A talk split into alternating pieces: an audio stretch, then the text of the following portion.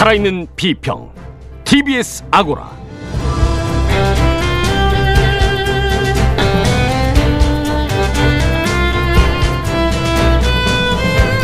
안녕하세요. TBS 아고라 송현주입니다. 격주로 찾아오는 미디어 뉴스 브리핑. 오늘도 흥미로운 소식 몇 가지를 준비했습니다. 일단 들어보고 좀 더 따져보겠습니다.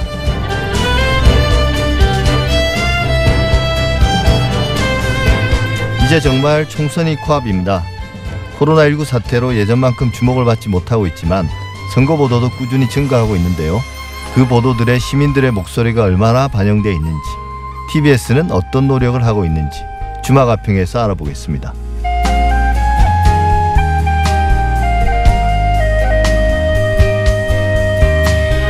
코로나19 사태에 대한 우리 사회의 대응, 외국 정부와 언론의 찬사가 이어지고 있습니다만 이번 사태를 계기로 드러난 우리 의료 체계의 문제점도 잘 살펴볼 필요가 있을 겁니다. 사실과 진실의 관계 사진관에서는 우리나라 공공의료 체계의 한계점과 개선 방안에 대해서 말씀 나눠보겠습니다. TBS 아고라 지금 시작합니다.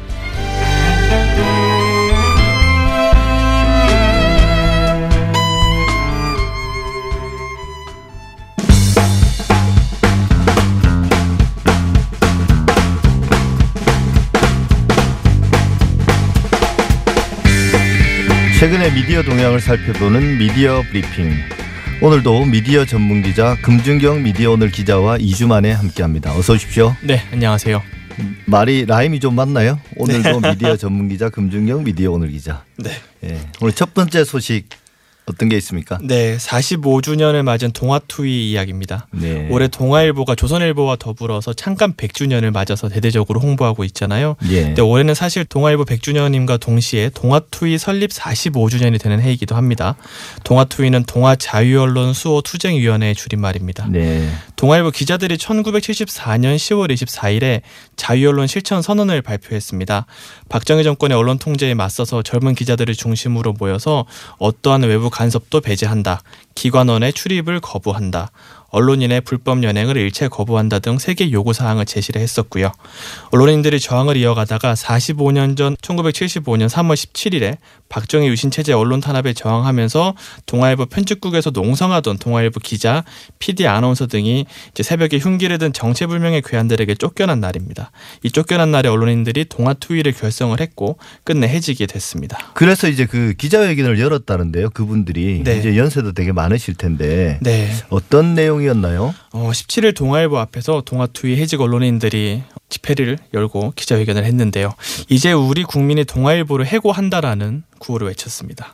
동아투위는 동아일보가 100주년을 대대적으로 강조하고 있지만 실은 친일을 했었고 민족 분열을 획책을 했고 독재 권력의 편에 섰었고 민중을 저버렸고 그리고 자사의 언론인을 부당 해고를 하고 지금까지 사과도 하지 않고 복직하지 않은 죄로 동아일보를 해고하겠다라고 선언을 했습니다. 네.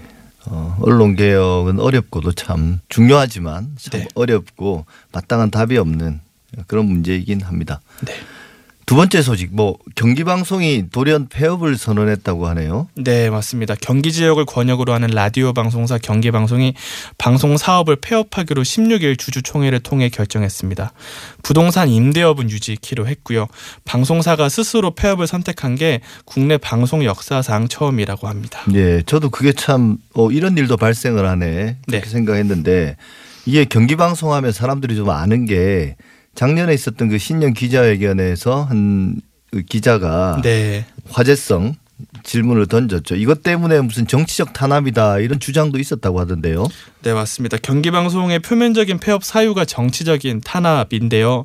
경기방송은 입장문을 내고 지속된 언론 탄압과 방송장악 세력에 맞서지 못하고 폐업을 하게 됐다고 주장을 했습니다. 네. 방송통신위원회가 심사 과정에서 과도하게 개입했고 지방의회와 지방정부에서 지원을 크게 줄였다 는 게 근거인데요.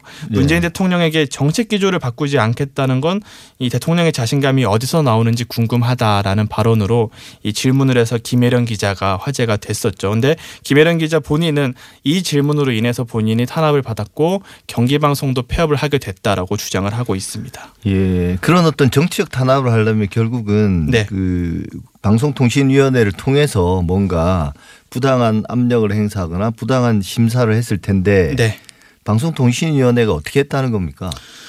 어, 방통위가 경기방송의 조건부 제어가를 냈습니다. 경영 투명성과 편성 독립성에 문제가 있다는 이유로 조건부 제어가를 내서 네. 그러니까 심사 결과 탈락 점수 임에도 이 방송은 제어가를 내줬던 상황이고요.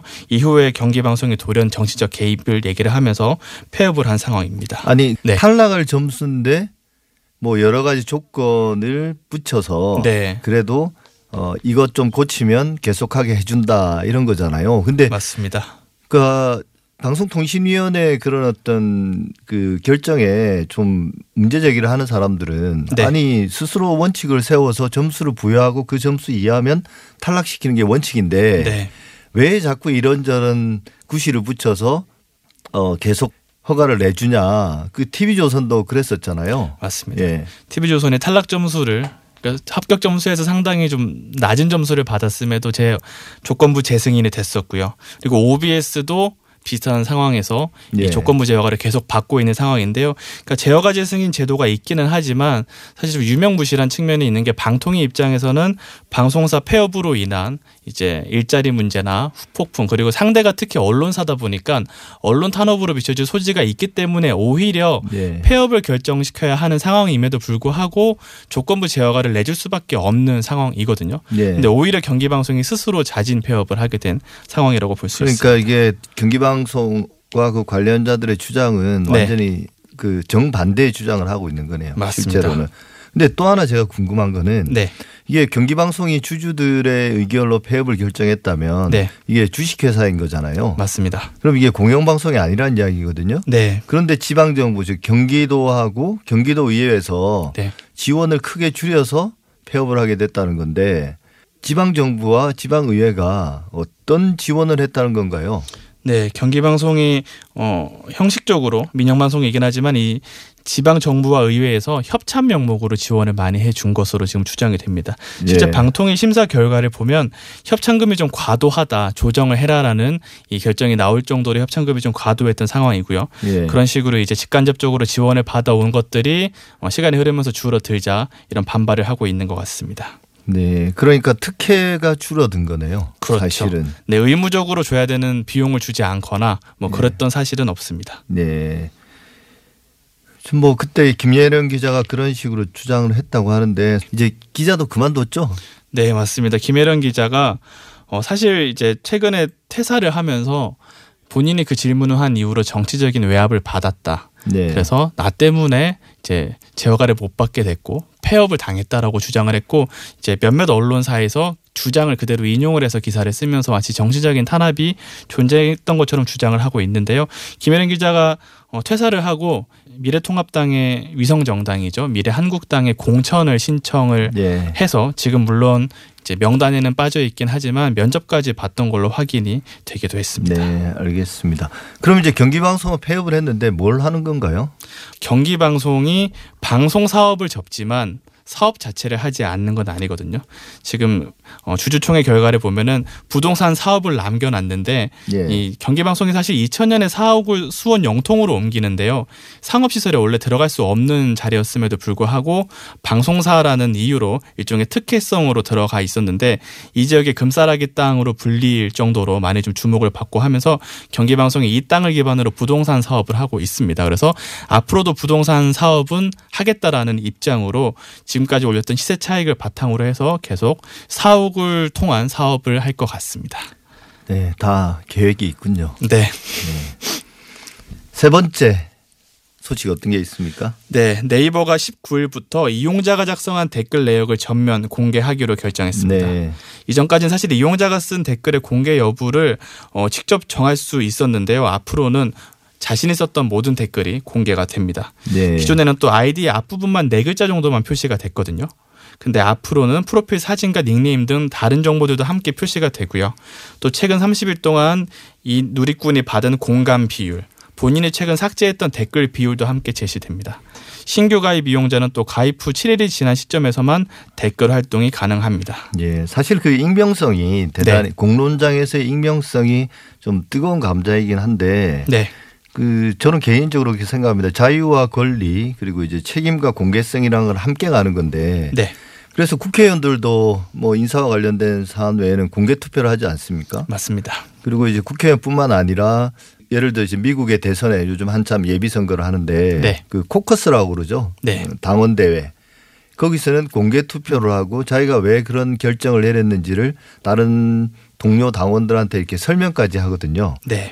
근데 상당히 파격적이에요. 네이버, 네이버가 이렇게 바꾼 이유는 뭡니까? 어, 일단 악플과 어뷰징에 대한 대응책이라고 공개적으로 밝혔는데요. 예. 사실 악플로 인한 사회적인 문제가 끊이지 않았던 상황에서 이용자의 정보를 좀 더 투명하게 드러내면서 자정을 유도하겠다는 입장입니다. 특히 악플러들이 악플을 쓰고 지우는 행태를 반복하는 경향이 있다고 해요. 예. 그래서 삭제 내역을 공개하는 식으로 대응한 것으로 보이고 또 장기적으로는 공개된 데이터를 바탕으로 이제 악플러에 대한 데이터를 구축해서 인공지능으로 악플러와 악플을 좀 걸러내는 시스템을 개발하겠다고 밝혔습니다. 네. 원래 이게 그동안 네이버의 댓글 정책에 대한 네. 비판들이 많았는데 네, 그동안 좀 사실은 반응을 안 했거든요. 맞습니다. 근데 좀 약간 뒤늦은 감은 있습니다. 네. 갑자기 좀 튀어나온 경향이 있는데요. 사실 선거가 얼마 남지 않은 상황에서 네. 좀 정치적인 부담이 좀 작용을 했던 것 같습니다. 특히 네이버 입장에서는 과거에 드루킹 논란이 제기된 적도 있었고 최근에는 중국인들이 네이버에 대거 몰려와서 여론을 조작한다는 차이나 게이트 음모론까지 불거지고 있습니다. 네. 최근에 저희가 정당이나 네이버 쪽을 취재를 해보면 어, 미래통합당이 차이나 게이트를 부각하면서 댓글 국적을 표시하는 방안 또 인터넷 실명제 등 규제를 도입을 추진하고 있는데요.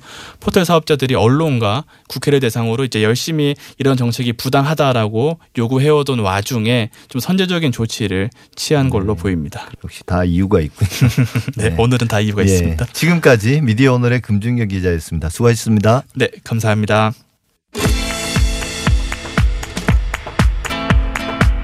달리는 TBS에 꼭 필요한 평을 더합니다. 주마 가평.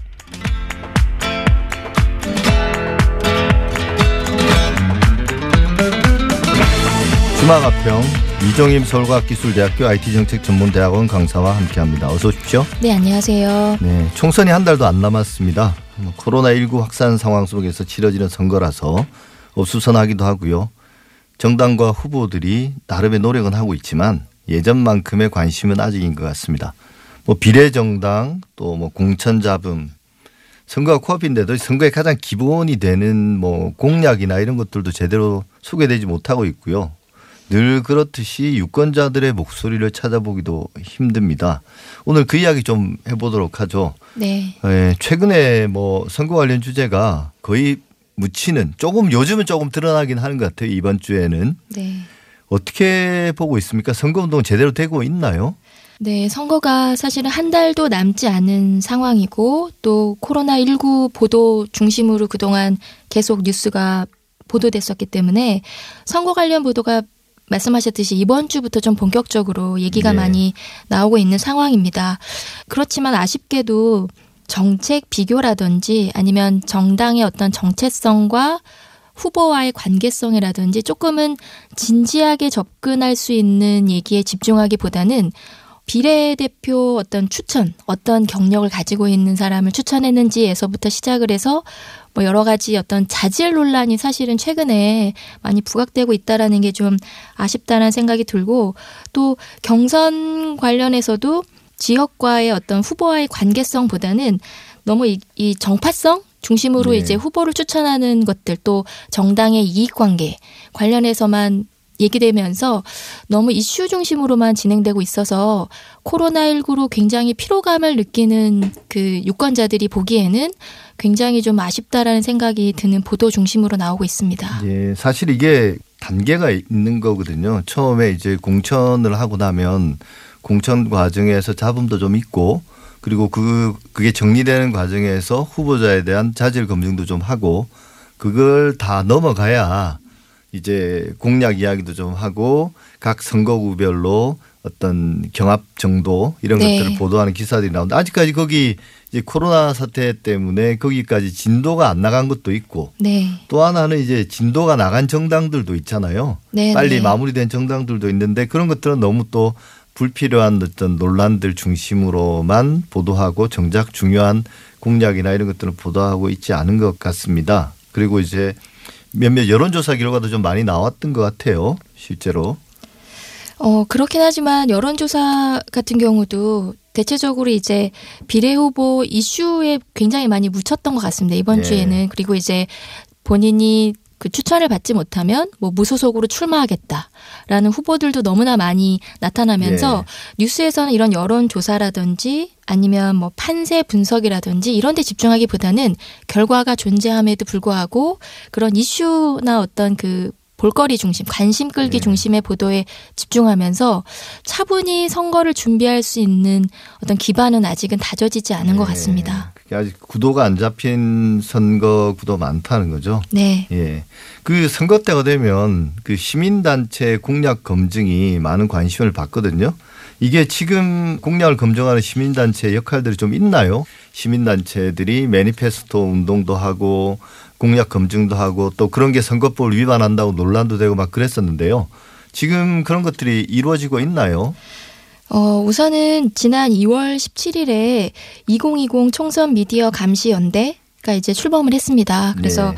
보도 준칙이 어떻게 되고 있는지 앞서 저희가 말씀을 나눴지만 보도가 어떤 방식으로 진행되고 있는가가 너무 이슈 중심이거나 볼거리 중심 관심 끌기 중심으로 가면서 굉장히 경쟁 심화 구도로 가는 부분에 대해서 조금 더 정확한 모니터링을 하는 여러 시민 단체들이 모여서 어, 논의를 진행하는 건데요. 예. 보도 준칙을 잘 지키고 있는지, 그리고 유권자 중심의 보도가 이루어지고 있는지, 또 너무 지역 배제와 수도권 중심으로만 보도가 이루어지고 있는지, 이런 부분들을 이제 모니터링을 하고 있는 상태고, 또 최근에는 지금 코로나19 사태와 관련해서 문화예술계의 이슈들이 굉장히 많습니다. 그래서 예. 지난번에 얘기됐던 것처럼 블랙리스트 이후에 문화예술인 정책 이 어떻게 되고 있는지에 대한 복지를 요구하는 단체들의 활동들도 있고요. 예. 그리고 가장 주목할 부분은 언론 보도의 모니터링 중심으로 지금은 좀 지- 진행되고 있는 것 같습니다. 예. 뭐 근데 언론 보도는 언론 보도고 정치권은 정치권대로 할 말이 많을 것 같아요. 제대로 선거운동도 못하고 악수도 못하고 그 선거에서 그거 되게 중요한 거거든요. 그 스킨십이라고 이야기하는 네, 거. 네. 근데 말도 제대로 못하고 얼굴도 가린 상태에서 후보들이 네, 네, 네. 길거리에 마스크 쓰고 입간판 같은 걸 들고 어 그냥 가만히 서 있는 선거운동이 제대로 돼야 사실은 유권자들의 민심이 이 정책에 반영되는 건데요. 저도 이제 뉴스에서 혹은 뭐 이렇게 신문 지면을 통해서 그런 네. 사진들을 많이 보긴 했는데 코로나19 사태로 뭐 국내뿐만 아니라 전 세계적으로 이런 정당 운동이라는 것 자체가 불가능한 상황이라는 지점에서는 이제 방법을 찾아야 될 텐데요. 이제 아쉬운 부분들을 보게 되면 이러한 그 상황이 사실은 매뉴얼이 많이 부족했던 것은 아닌가라는 생각이 듭니다.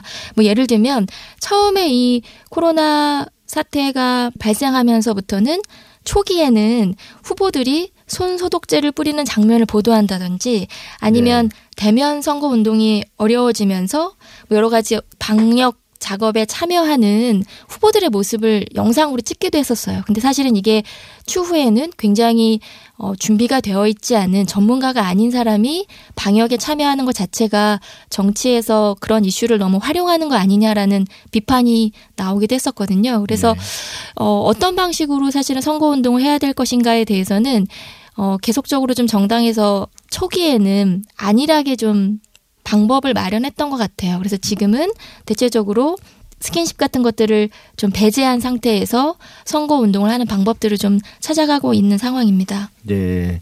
결국 코로나 사태 때문에 뭐 열심히 한다고 하더라도 그 정치인이나 정당이 유권자들을 직접 만나서 그들의 요구를 파악하는 게 쉽지는 않을 것 같고요. 결국 그런 것들을 대신 언론이 잘 해줘야 되는 건데요. 언론도 잘 못하고 있긴 하죠. 근데 TBS는 어떻게 하고 있습니까? TBS 같은 경우는 총선 기획 시민 4.15라는 이름을 달고 예. 이번 주부터 쭉 라디오와 TV, 뭐 유튜브를 통해서 시민들의 어떤 민심이 반영된 이야기를 정책에 반영될 수 있도록 시민들이 주체적으로 자신의 어떤 의견을 얘기할 수 있는 창구를 마련을 했습니다. 네. 한번 들어볼까요? 네. TBS 총선 기획 시민 사이로. 자 이번 시간은 총선 시간. 시민 사이로 도착한 투표 시간. 후보자 스펙만 컨저건 지역성별 따지지 않는 선거 시간. 후보자가 내놓은 공약이 뭐? 시민이 한 공약은 뭐? 여러분들은 오는 사이로 시민 사이로 인도할 우리는 TBS 안녕하세요. 시민 고근형입니다. 저는 신림동의 고시원에 지금 3년째 살고 있고요. 지금 월세 26만 원으로 어, 살고 있는데요. 좀 이런저런 불편한 점이 많아가지고 오늘 좀 이야기를 하고 싶어요.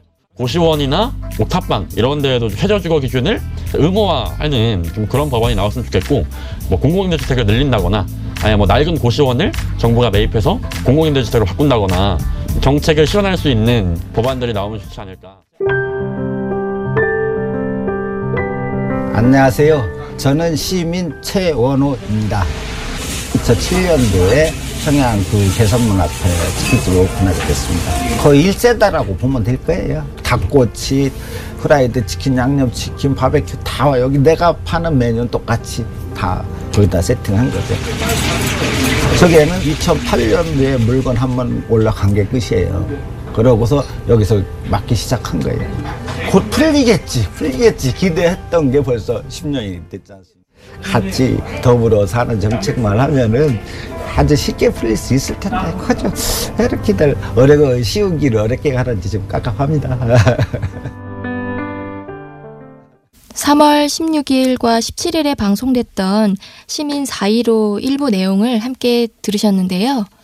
청년 주거비 또 남북 경협과 관련된 그 의견을 시민분들이 자신의 목소리로 네. 어, 말씀해 주셨습니다. 그 시민 사이로 하니까 총선 날짜가 4월 15일인데 네. 아까 그 소개하는 그 코드 음악을 들으니까 시민 사이로라는 걸로 이제 의미하는 걸로 소개를 또 하더라고요. 네네. 예. 근데 저는 사실 그런 그 힙합 스타일의 그런 소개가 잘 못 따라가겠더라고요. 네네. 예, 나이가 들어서 그런지도 모르겠는데 젊은 세대 귀에는 쏙쏙 들어오겠죠. 이런 게.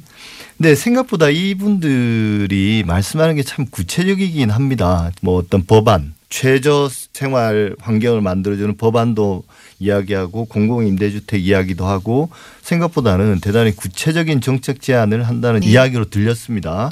다른 분들은 어떤 분들이 참여하고 있나요? 네, 아마 기존의 방송에서도 이런 이슈들을 많이 들어보셨을 것 같은데요. 선거에서 특히 더 주목해야 된 이슈들로 좀 정리가 됐습니다. 총 예. 어, 20분이 출연을 이제 해주기로 약속이 되어 있는데요. 뭐 앞서 봤던 주거나 통일 이슈도 그렇고 성소수자 최근에 네. 이제 숙명여대 입학 이슈와 관련해서도 많은 분들이 관심을 가졌었던 이슈이기도 하고 또 뭐 주거 문제도 그렇지만 국내 부동산 이슈와 관련해서는 젠트리피케이션 문제, 네. 임대인과 임차인 이슈가 계속 되고 있는 부분이나 또 응급 의학 뭐 혹은 뭐 코로나 19와 관련된 이런 보건 이슈 관련해서도 그렇고 굉장히 좀 다양한 이슈들로 구성이 되어져 있다고 알려 있습니다. 예. 그게 그동안 소외되어 왔던 그 시민 의제 개발 노력, 선거 보도에서 대단히 중요하다고는 하지만 실제로는 미디어들이 제대로 안 하는 것들이었는데요. 그 노력하는 흔적은 보이는 것 같습니다. 네. 예. 저도 이제 미디어를 통해서 봤는데요. 네. 뭐 예를 들면 청년 주거 제안을 했던 고근영 씨 같은 경우는 자신이 살고 있는 고시원 방을 스스로 촬영을 해서 네. 보여주고 또 자신이 어떤 상황에 가지, 그 놓여 있는지에 대해서 구체적인 자료들을 보여줍니다. 그래서 네.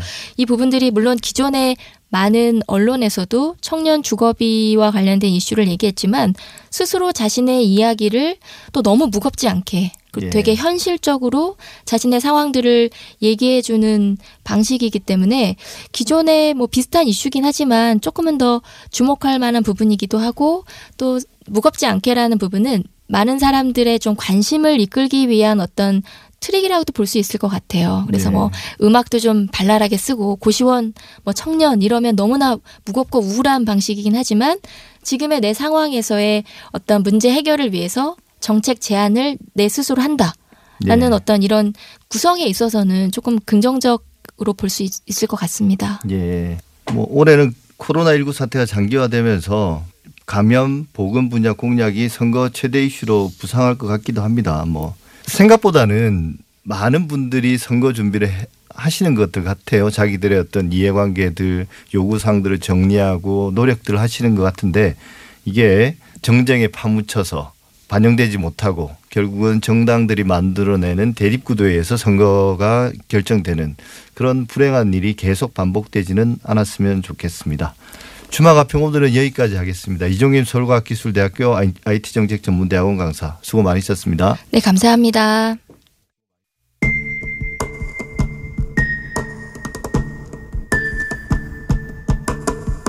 방금 들어온 속보 검찰의 구속영장을 에 대한 경찰 수사가 속도를 내고 있는데요.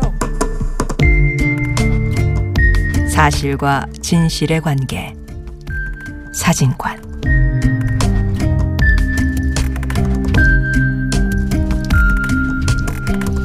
보도가 놓친 뉴스의 맥락을 짚어보는 사실과 진실의 관계 사진관. 초기 아시아를 중심으로 확산되던 코로나19 지금 전 세계적인 팬데믹으 로 국제사회를 흔들고 있습니다. 이런 상황에서 해외 이목이 우리나라의 코로나19 대처에 쏠리고 있는데요. 모범 사례로 거론되고 또 칭송도 쏟아지고 있습니다. 그런데 아마도 우리 의료 자체도 어, 나름의 문제점들을 분명히 가지고 있을 거라고 생각합니다. 그래서 오늘 이 사안을 한번 다뤄보겠습니다. 김창엽 서울대 보건대학원 교수 나오셨습니다. 어서 오십시오. 예, 안녕하십니까. 네. 지금 사태가 상당히 길어져서 나름의 중간 평가라고 해야 될까요? 교수님께서 중간 평가를 한번 해보신다면 우리나라의 전반적인 코로나19에 대한 대처 어떻게 보십니까? 아, 글쎄요, 뭐 지금 중간에 이제 뭐 어느 정도 되다가 아, 대구를 중심으로 이제 집단 감염이 갑자기 생기게 되면서 어, 전체적으로 상당히 이제 상황이 나빠지고 대응하기도 어려웠는데 네. 그건 뭐 어떻게 보면 좀 뭐 우연히 겹쳐서 그렇게 됐다고 보고 전체적으로 방역 당국을 중심으로 또 사회적으로 대응을 한 거는 뭐 100점은 아니어도 그래도 뭐 하느라고 했다라는 정도로 네. 그렇게 비교적 긍정적으로 평가할 수 있지 않을까라고 하는 게 지금까지 이제 평가입니다. 예, 아직 좀 뭐 이런 시기긴 합니다, 사실은. 예, 예. 이게 주- 중간인지도 모르는 거고요, 실제로. 그렇습니다. 예. 근데 초기에 그 대구에서 어 급속도로 환자들이 발견될 때 그 대구와 그 청도 대남병원 사례 같은 거 보면 뭔가 의료 시설이 부족했다고 그랬거든요. 그러니까 쉽게 예. 말하면 이 정부가 동원할 수 있는 의료 체계가 어 실제 그 정도 대형 어떤 감염 사태가 발생할 때는 부족하다는 걸 말하는 건가요? 지금 이제 외국의 사례 같은 것도 이제 외신 외국 뉴스를 통해서 사실은 이제 그런 양상을 보도하고 있는데 이제 이 분야에 익숙하지 않은 분들은 그거를 좀 이렇게 명확하게 아시긴 좀 어려울 것 같습니다. 이게 예. 뭐냐 하면 이번 감염병의 특징이 어, 경증 환자가 많은 대신에 한 20% 정도 이 증상이 있고 이러면은 입원 치료를 해야 되는 예. 어, 이런 상황인데 이게 이제 숫자가 많아지게 되면 병원에 과부하가 걸리는 거죠. 예. 치료를 해야 되는데 특히 이 감염병이니까 뭐 예를 들면 의료진도 보호할 수 있고 또 시설도 그렇게 갖춰진 이 감염병에 특화된 시설 같은 병상 같은 게 있어야 되는데 예. 이거를 평소에 굉장히 많이 준비해 둘 수는 없는 거죠. 예. 그러니까 본래 준비해 뒀던 것보다 환자가 훨씬 많아지게 되면 예. 박 입원도 못하고 그냥 집에 있어야 되거나 지금 우리 같은 상황에서는 임시로 생활치료센터 같은 걸 만들어서 이제 따로 뭘 했는데 예. 그렇더라도 병원은 아니니까 예. 병원에 그렇죠. 과부하가 걸리게 되면 사실은 뭐 환자 상태가 나빠질 수도 있고 치료를 제대로 못 받을 수도 있고 예. 아주 나쁜 경우에는 뭐 치료받으면 괜찮은 환자들이 사망을 하게 되는 경우도 지금 아주 이런 전형적인 사태를 경험하고 있는 것이 이탈리아입니다. 이탈리아 북부 롬바르디아주에서 지금 벌어지고 있는 상황이라는 게 예. 거기도 이탈리아 중에서도 경제적으로도 그렇고 의료 어떤 체계라는 점에서도 괜찮은 편인데도 예. 너무 환자가 한꺼번에 많이 발생하니까 예. 이제 그거를 처리를 못하고 뭐 말하자면 어 집에 그냥 방치되는 상태로 있다거나 예. 이런 일이 이제 벌어진 게 된 거죠. 대구의 예. 경우에도 한꺼번에 이제 환자가 그렇게 많이 발생하니까 어 하느라고 했고 또 뭐 임시로 민간에 속하는 대학병원 큰 네. 병원까지 동원했는데도 사실은 충분히 환자들을 어 말하자면 처리를 못한 예. 어 이런 상황이 벌어진 거죠.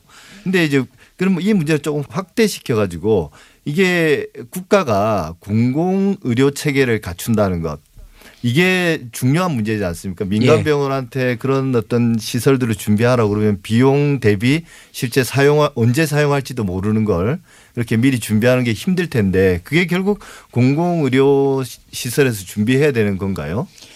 요번 같은 경우를 예를 들어서 보통 분들이 이제 이 병에 노출이 됐을 때 어떤 경로를 따르게 되나 예. 이걸 한번 생각해 볼 필요가 있습니다. 예. 그러니까 뭐 예를 들면 어, 확진이 의심 그러니까 뭐 의심이 되는 경우에는 선별 진료소라고 그래 가지고 보건소에 있거나 예. 다른 의원에 있는 데를 찾아가서 예. 이제 검사를 받고 확진이 되면 증상이 많이 있고 바로 입원을 해야 되면 병원에 입원을 해야 되고 예. 그다음에 증상이 없으면 이번 같은 경우는 뭐 생활치료센터가 가거나 또는 집에 가거나 예. 어 그다음에 이제 입원을 한참 하다가 다 나으면 퇴원을 해서 그 다음에 다시 뭐 자가 예를 들면. 자가 격리를 하거나 또 새로 검주사를 받아서 완전히 지금 해결이 됐다라는 걸 검증을 하거나 예. 이런 어떻게 보면은 꽤 긴 코스를 밟게 되는 게 요번 경우입니다. 네. 근데 이제 이게 그 보통 우리가 무슨 병에 걸렸을 때 의원을 가거나 병원을 가서 처리되는 거하고 비교하면 좀 다른 거죠. 단계가 좀 복잡하네요. 근데 지금 근데 우리가 보게 되는 건 주로 관심이 이- 있게 되는 게 병원만 보게 되는 건데 예. 그 앞과 뒤에 예. 상당한 정도의 뭔가 있어야 되는 예. 그러니까 저희가 이제 보통 좀 어려운 말로 어 전반적인 공공 의료 체계라고 하면 이걸 다 가리키는 겁니다. 예. 그러니까 단순히 병원만 말하는 건 아니에요. 그러니까 거기는 이제 공공 병원 이 예. 부족하냐 아니냐라는 관심이 있지만 예. 예를 방금 말씀드린 것 중에서 검사를 하는데 검사를 해주는 데가 별로 없다. 네. 그러면은 막 유행은 되는데 예. 다른 나라에서 지금 생기는 것처럼 확인할 데도 없고 예. 그러니까 이 지금 검사를 하는 보건소의 기능이나 거기에 인력이나 검사 능력이나 이런 것들이 잘 돌아가야 예. 요번 같은 경우는 전체적으로 아마 유행도 많이 하지 않고 예. 이제 환자 치료도 제대로 됐고 뭐 이렇게 됐을 거라는 거죠. 예. 이게 다 같이 잘 돌아가는 게 공공 의료 체계 라고 예. 하는 거고 그 중에 한 요소가 공공병원이 충분히 준비돼 있냐 아니냐. 예. 야, 뭐 이렇게 구분할 수 있을 것 같습니다. 예. 그런데 이제 뭐 과거에 이제 그 진주 의료원 경우 근데 그 진주 의료원은 실제로 큰 병원인데 예. 그 병원이 다른 어떤 대학병원이나 민간 병원에 비해서는 운영이 너무 비효율적이라서 그래서 이제 적자가 많이 나니까 결국은 도지사가 그걸 폐쇄를 시켰거든요. 예. 그러니까 지금 그 일단 병원 문제만 놓고 봤을 때 혹은 보건소도 일- 일종의 병원 기능이 좀 있긴 있으니까요. 예. 이런 것들이 우리나라가 어느 정도 비율이 됩니까? 그러니까 외국과 비교했을 때 우리나라의 공공 공공병원의 뭐 인프라라고 할까 이 비율이 어느 정도 뭐 적정한 수준이 되는 건가요? 뭐 적정 수준이라는 게 이 정답이 없, 없기 때문에 예. 뭐 일률적으로 말씀드리기는 어렵고 대체로 이제 이런 걸 하면 뭐 다른 나라하고 보통 비교하는 예. 뭐 이렇게 하는데 어 뭐 확실히 말씀드릴 수 있는 건 OECD 회원국을 기준으로 하면 세계 꼴찌다. 아, 예. 전 회원국 중에 꼴찌다. 뭐 이렇게 예. 이제 말씀드릴 수 있고 이 방송 들으시는 분들 중에서도 뭐 예를 들어서 내가 아는 공공병원이 뭐가 있나 생각해 보시면 아마 거의 없을 없는 보건- 분이면 보건소 보건소는 보, 통 이제 병원 기능보다는 예. 예, 방이나뭐 이런 기능을 많이 예, 하니까 예, 뭐 예방 주사나 뭐 이런 예. 것들 주로 하니까요. 뭐 내가 아팠을 때 찾아가자라고 예. 하는데 내가 알고 있는 큰 병원 대학병원은 아닌 거죠. 대학병원 중에서도 이제 국립대학병원은 공식 분류는 공공병원인데 예. 근데 이제 사실은 뭐 민간 대학병원하고 큰 차이는 큰 차이는 없죠. 없- 기능이. 없는 것 같습니다. 예. 그래서 수치, 수치로 치면 병원 수 기준으로 하는 방법도 있고 병상 수 기준으로 하는 방법도 있고 예. 뭐 그런 정도를 많이 쓰는데 예. 전체 병상 수 또는 전체 전체 병원 수 대비 5% 예. 10% 정도 예. 그러니까 1대 9 90%는 민간이고 뭐 그저 10%쯤이 공공병원이라고 본다.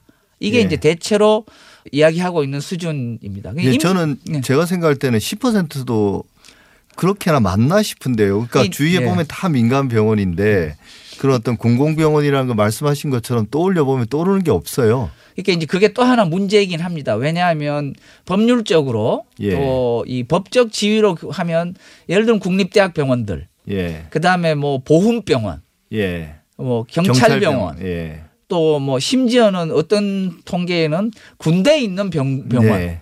뭐 이런 것까지 다 치게 약간 되니까 그 약간 좀그 수치가 과장된 게 있네요. 어, 허수가 과- 있는 건가요? 과장됐다기보다 이 생활 감각이 안 맞죠. 예, 접근할 수 없는 예, 예. 그러니까 보통 그러다 보니까 이제 보통 분들이 아시는 경우는 옛날에는 시립병원, 도립병원에 불렀고 요즘에는 이제 지방 의료원이라는 거. 예. 뭐 인천 인천 의료원, 천안 의료원, 예, 부산 의료원, 진주 의료원, 진주의료원 예. 이런 정도가 보통 분들이 아시는 공립병원의 대표 선수 예. 지금 돼 있습니다. 예, 근데 제 기억으로는 그런 게 좀 특화돼 있는 병원들이 있어서 더 접근성이 떨어지는 것 같아요. 뭐 이렇게 폐결핵이라든지 또 이제 정신질환 그래서 그런 병원들은 보면 외진 곳에 도심이나 이런 데 접근성이 상당히 떨어지는 곳에 마치 떨어뜨려 놔서 전문 환자들만 보니까 그런 병원은 실제 일반적으로 시민들이 접근할 수는 없는 병원이잖아요. 예, 그렇습니다. 이제 예. 결핵병원, 정신병원 이런 데가 지- 지금 말씀하신 그런 좀 외진 예. 데도 있고 뭐 보통 사람은 잘 있는 줄도 잘 모르고 이용도 예. 안 하고 예. 이런 이른바 이제 특수병원 예. 같은 게 이제 공립병원에 또 많이 소속돼 있죠. 공공병원에. 예. 그러면 지금 공공병원이 OECD 기준으로 꼴찌고 뭐 심지어 이탈리아보다는 당연히 더 낮은 수위 수치지 않습니까? 예. 비율이. 그런데도 지금 우리나라가 코로나를 대처하는 것들을 보면 뭐 외국에서 칭찬하는 것도 있지만 우리 국민들이 평가하기에도 그런 외부의 칭찬 외에도 전 세계 어느 나 지역과 비교해도 우리나라가 인구 밀도가 상당히 높은데 특히 수도권 같은 경우는 그런 데서도 그럭저럭 이제 막아내고 있다. 잘한다. 그 이유는 어디에서 나오는 겁니까? 지금 우리가 이 이제 방역이라는 관점에서 보면 환자가 병원에 입원하기 전까지의 과정은 예. 이른바 이제 방역 당국이 전담하고 있는 부분입니다. 예. 이건 사실은 아주 고유한 국가 기능이고 의무예요. 예. 그러니까 질병관리본부, 보건복지부, 예. 그각 지역은 보건소, 예. 그다음에 각 시도 같으면 시도의 보건당국 예, 예. 이게 이제 하고 있는 예. 그럭저럭 막고 있고 뭐 동선을 추적한다 또 뭐 어떻게 확진자 관리를 어떻게 한다라고 하는 게 다 거기서 하고 있는 네. 그러니까 국가 자체가 지금 현재 그걸 하고 있는 겁니다. 예. 이게 이제 우리가 공공병원이 많다 적다 민간병원이 너무 많다라고 하는 건 환자가 되고 예. 환자가 돼서 치료를 하는 요때부터가 지금 문제가 예, 되는 예. 거고 이제 지금 공공병원의 인프라가 부족해서 요번에 나타난 어떤 문제나 한계라고 하는 거는 이 현재 대구 사례를 떠올리시면 되겠습니다. 그러니까 나머지는 사실은 공- 지금 병원 기능하고는 크게 관계가 없는 예. 지금 다른 지역에서 있었던 이, 이 수치 정도로 가지고는 예. 근데 이제 대구는 치료를 받아야 될 환자가 방역 당국으로부터 정부로부터 예. 치료 부문으로 넘어오게 되면서 그럼 공공병원이라는 것이 충분하냐라는 질문이 되게 된 예. 그러니까 경우가 좀 다르게 봐야 되지 않나 싶습니다. 예. 그러면 그런 분들을 치료하기 위해서 병원 그렇습니다. 단계로 넘어왔을 예. 때는 어떤 식으로 이제 운영이 되는 건가요? 특히 이제 감염병 같은 경우에는 뭐 중환자실을 더 많이 쓰게 된다든지 예. 음압병실 같은 특수한 설비가 필요하다든지 예. 다른 환자하고 같은 병실에 있기 어렵다든지 예. 그다음에 뭐 동선을 어떻게 해야 된다든지 하는 특수한 과제가 이제 있게 되는 거죠. 옷도 다르게 입어야 되고 이 의사들의 예컨대 교대 근무도 다르게 해야 되고 예. 뭐 이런 식의 이제 조치가 필요하기 때문에 말하면 특수한 준비가 있어야 되는 그- 감염병에 특화된 예. 그 준비란 게 어떤 건가요? 그러니까 예를 들면 뭐 우리 TV에 많이 나오는데 방호복 같은 걸 하고 해야 된다든지 예. 예를 들면 감염병 같으면 완전히 바깥 공기와 안 공기를 차단하고 예. 음압 병상 같은 경우는 차단하는 정도가 아니라 여기가 음압이 걸려서 모든 게 저절로 바깥으로 네, 예. 예, 나가게 이런 설비 안에서 해야 되는 거죠. 예, 그럼 그게 이제 비효율 문제가 발생할 가능성이 있으니까 예. 뭐 최적화된 그런 지점들이 있나요? 그러니까 본질적으로 감염병에 대비하는 병원, 예. 본질적으로 감염병에 대비하는 방역도 마찬가지입니다.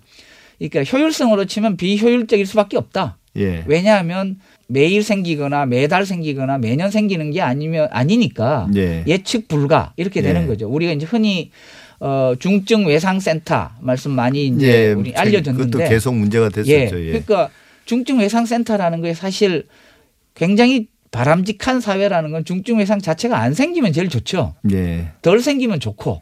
예. 근데 이제 그 불가피하게 근데 이 생기잖아요. 생기면 하는데 예.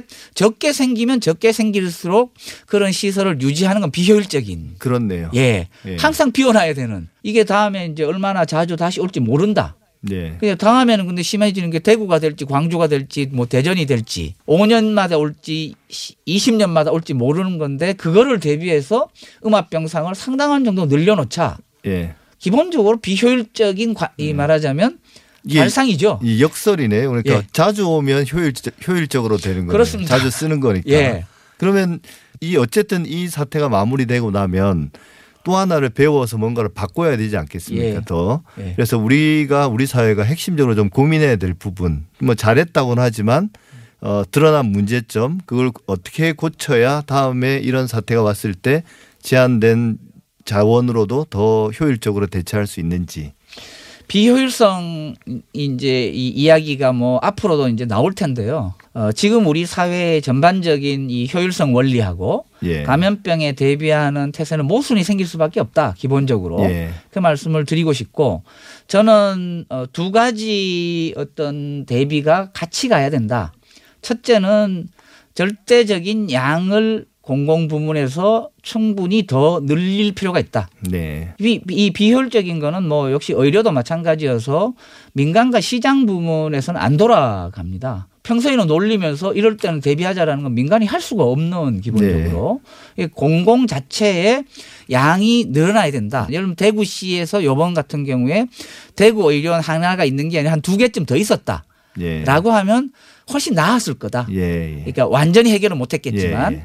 근데 두 번째 요번처럼 이렇게 과부하가 걸리면 민간도 동원해야 되고 다른 분야도 동원해야 되고 경우에 따라서는 다른 시도의 지원도 요청해야 되는 이런 그렇죠. 게 있는데 이거가 이제 저는 뭐라고 표현하냐 하면 공공 시스템이라고 표현합니다. 예. 공공의료 시스템 다 올려야 된다. 그러려면 어떻게 되냐 하면 미리부터 룰도 만들어 놔야 되고 예. 그다음 이런 일이 생기면 누가 지휘를 할 건지도 돼 있어야 되고 예. 그다음에 이럴 경우에 그럼 돈은 어떻게 할 거냐? 법률도 갖춰져 있어야 되고 예. 미리 연습도 해야 되고 예. 그다음에 인력도 갑자기 다른 환자 보고 있는 인력을 급하다고 동원하는 이 굉장히 어렵습니다 사실. 예. 본래 놀고 있던 사람이 아니기 때문에. 예. 그러니까 뭐 그러면 미리 여유를 둬야 되는 건지 이런 시스템이 미리 갖춰져 있어야 되고 이러려면 어 상당한 정도의 여력을 민간 부분에서 갖추고 있고 요 여력을 갖춰야 되는 부분들은 다시 국가가 거기다가 투자를 하고 지원을 해서 그를 갖추도록 예. 그래야 이제 비상시에 과부하가 걸려도 예. 어느 정도까지는 돌아가게 되는 two track으로 가야 된다. 예. 이렇게 생각합니다. 예. 아, 많이 배웠습니다. 근데 왜 이런 이야기들을 우리 언론은 잘 안 하죠? 아, 이게 이 사태가 끝나면 또 급한 상황이 지나가면 예. 그 다음 급한 일이 또 오기 때문에 예. 예. 어, 이제 또 근데 이게 대단히 중요한 문제지 않습니까? 중요한 문제죠. 근데 예. 한 가지 강조 싶은 강조드리고 싶은 거는 이번은 아마 또 국제적으로 협력하는 가운데서 감염병의 유행과 관리 어떻게 할 거냐라고 하는 논의가 아마 유례 없이 강력하게 제기될 것 같습니다. 예. 그때 좀 더 우리 언론이 적극적으로 예. 어, 공론을 좀 활성화시켰으면 좋겠습니다. 말씀 감사드립니다. 지금까지 김창엽 서울대 보건대학원 교수님과 함께했습니다. 감사합니다. 예, 고맙습니다.